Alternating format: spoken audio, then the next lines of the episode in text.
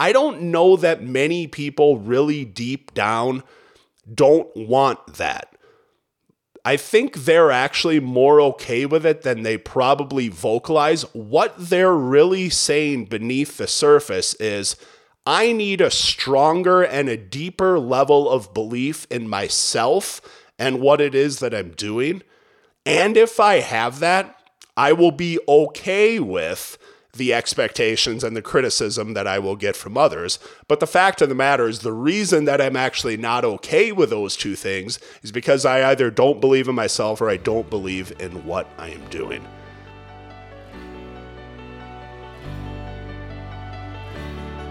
Welcome to the Outperform Podcast. My name is Scott Welle. I'm an author, speaker, and the founder of Outperform the Norm a global movement that helps people achieve peak performance in their personal and professional lives.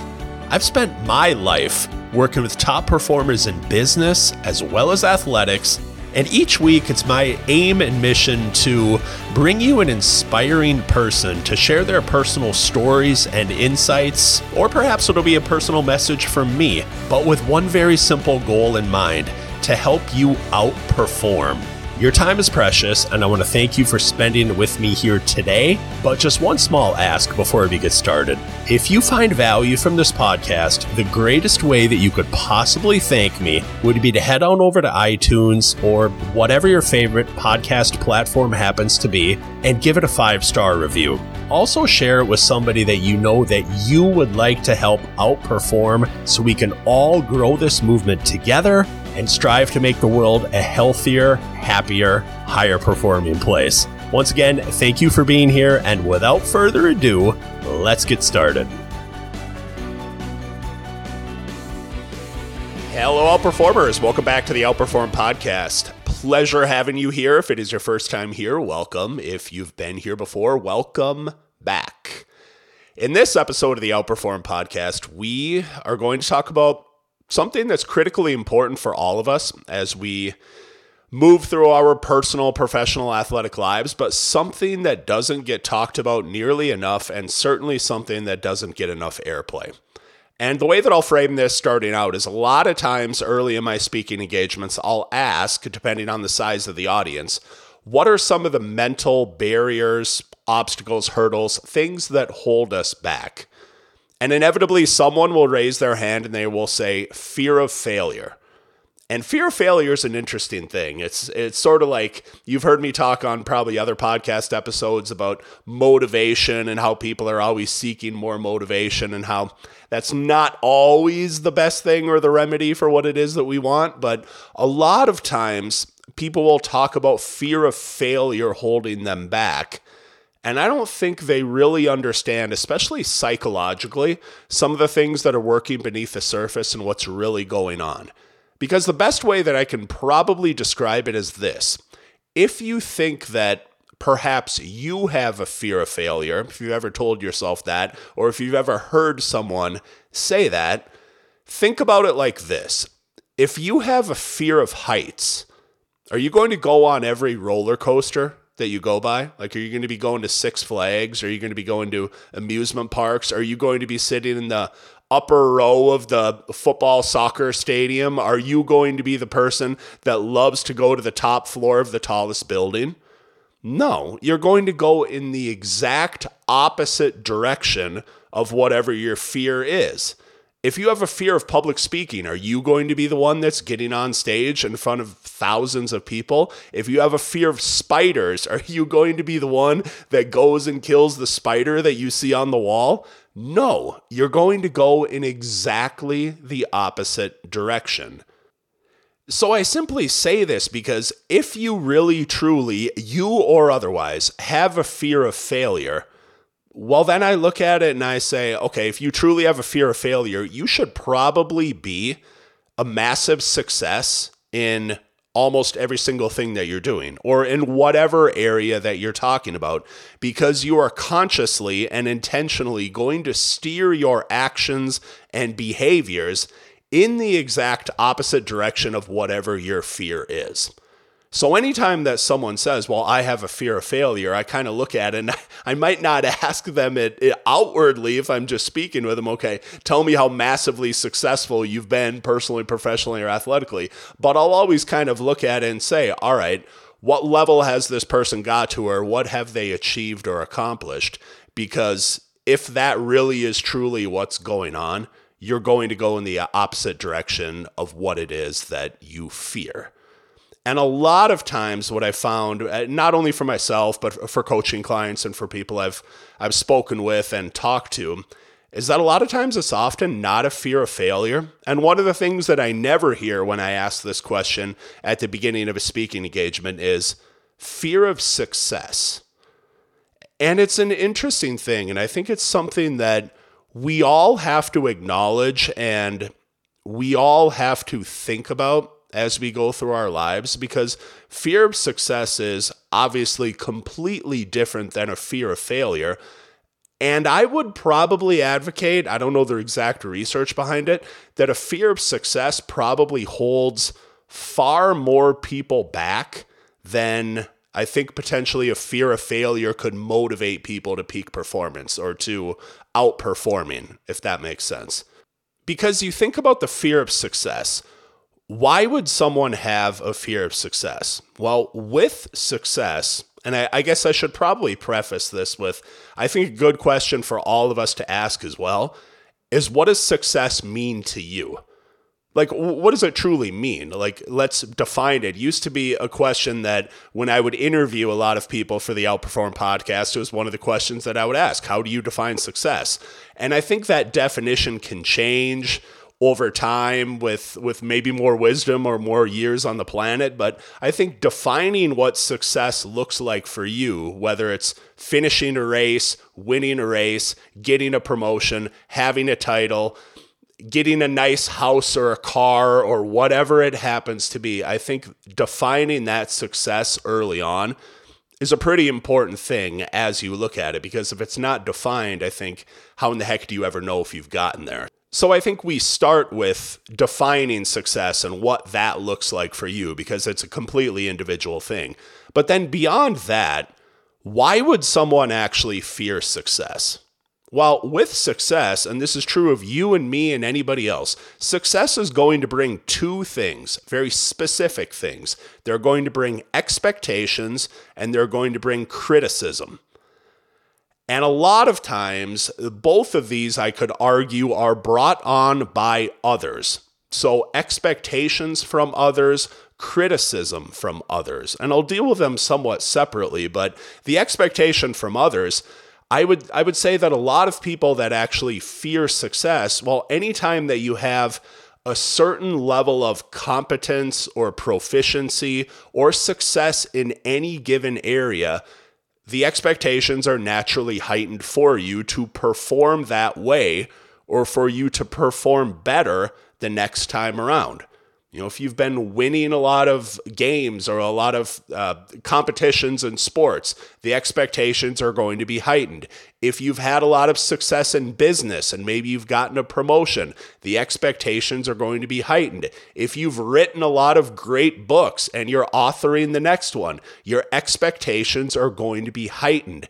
And what that can do is, if you're not properly looking at that in the right psychological frame of mind and context, that can potentially hold you back in terms of your future behaviors and really unlocking your fullest potential. And I think the one thing that I can say on this is we always have to be careful, and I've talked about it in numerous podcasts that you can go back and you can listen to, is when we're talking about expectations, as much as possible, we should not be talking about expectations of results or deliverables or outcomes. Those are things that, as badly as we want to believe that we can control them personally, professionally, athletically, and otherwise, they are only ever indirectly within our control.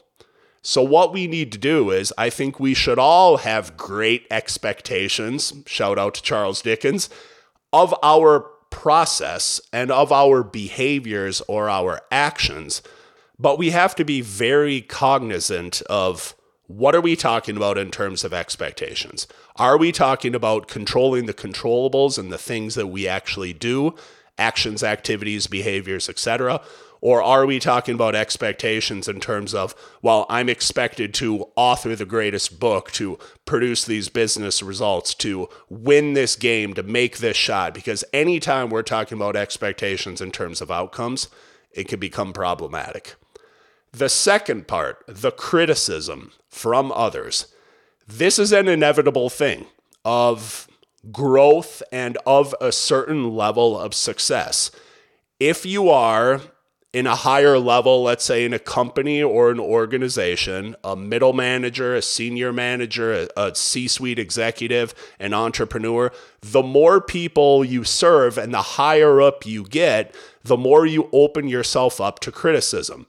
And you have to have a little bit of a thick skin in regards to this. If you are playing high level athletics, the more eyeballs you're going to have on you, the more people you're going to have that will potentially be criticizing you.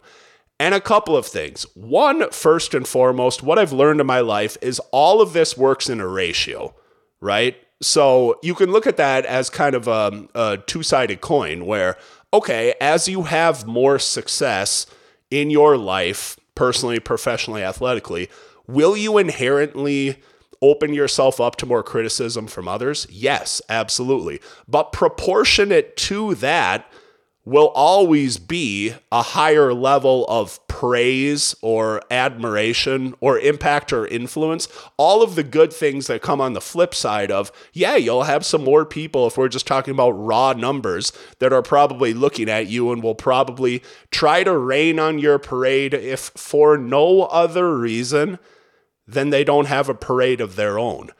But if you can at least consciously and intentionally look at it and say, well, okay, I have a few more people that are trying to rain on my parade, but I actually have far more and it's increased proportionately to what I had before when I achieved this level of success. In other words, like as you grow, you might have had a certain number of people that were influenced or impacted or were praising or were admiring you, that number is going to go up in the same proportion as you achieve a higher level of success. The same way that maybe you had very few people that were watching you and criticizing you before, but more are doing it now when you have a higher level of success.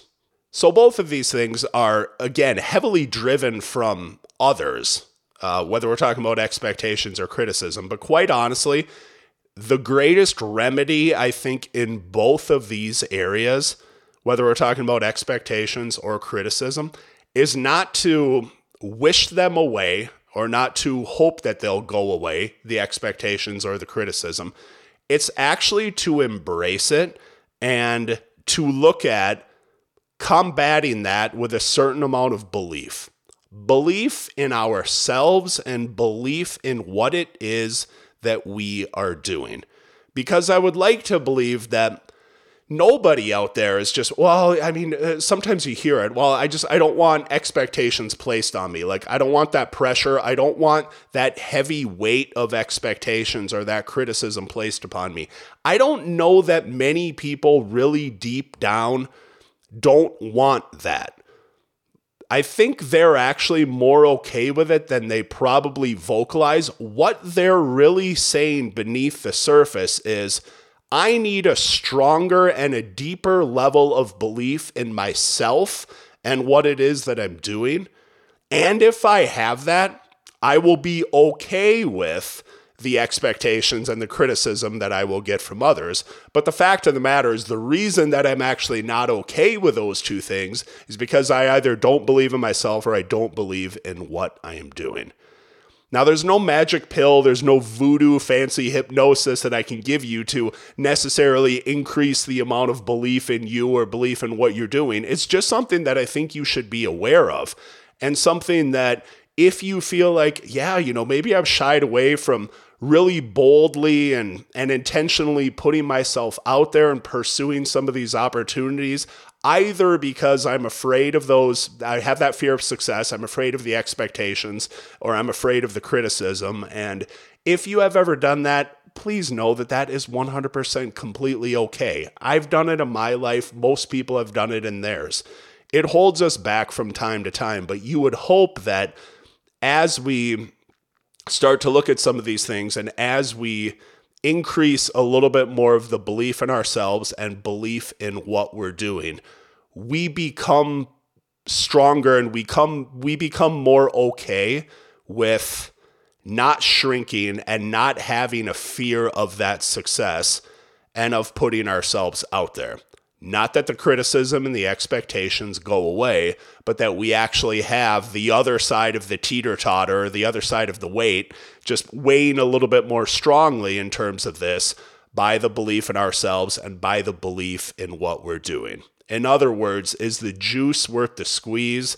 And if it is, if we believe that what I'm doing is worth any of the amount of expectations around my performance or the criticism that I may draw if things don't go well.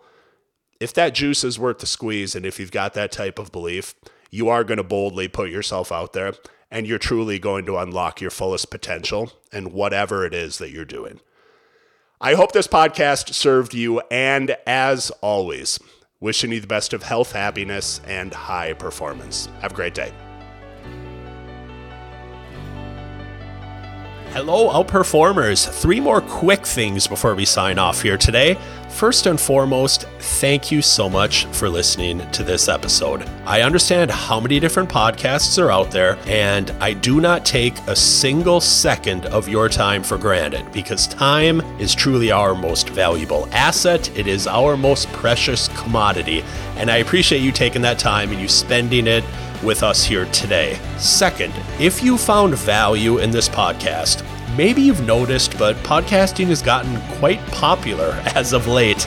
And if you would like to help support the Outperforming movement and the Outperform podcast, one of the best ways that we can get it found is for you to give it a favorable review and rating on whatever your favorite podcasting platform happens to be. So head on over to iTunes, head on over to Google Play, and give it a favorable review.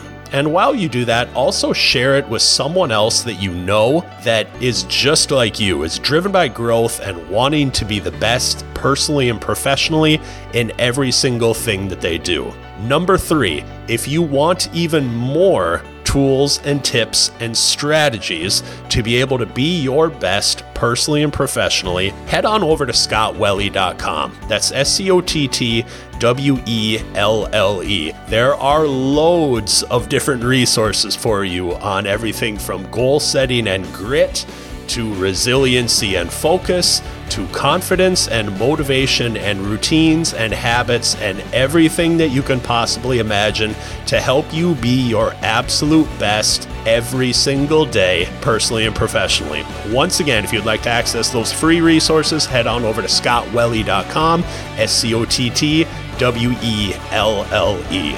So, as I sign off, thank you again for spending your time with me here today. Keep outperforming, and as always, wish you the best of health, happiness, and high performance. Have a great day.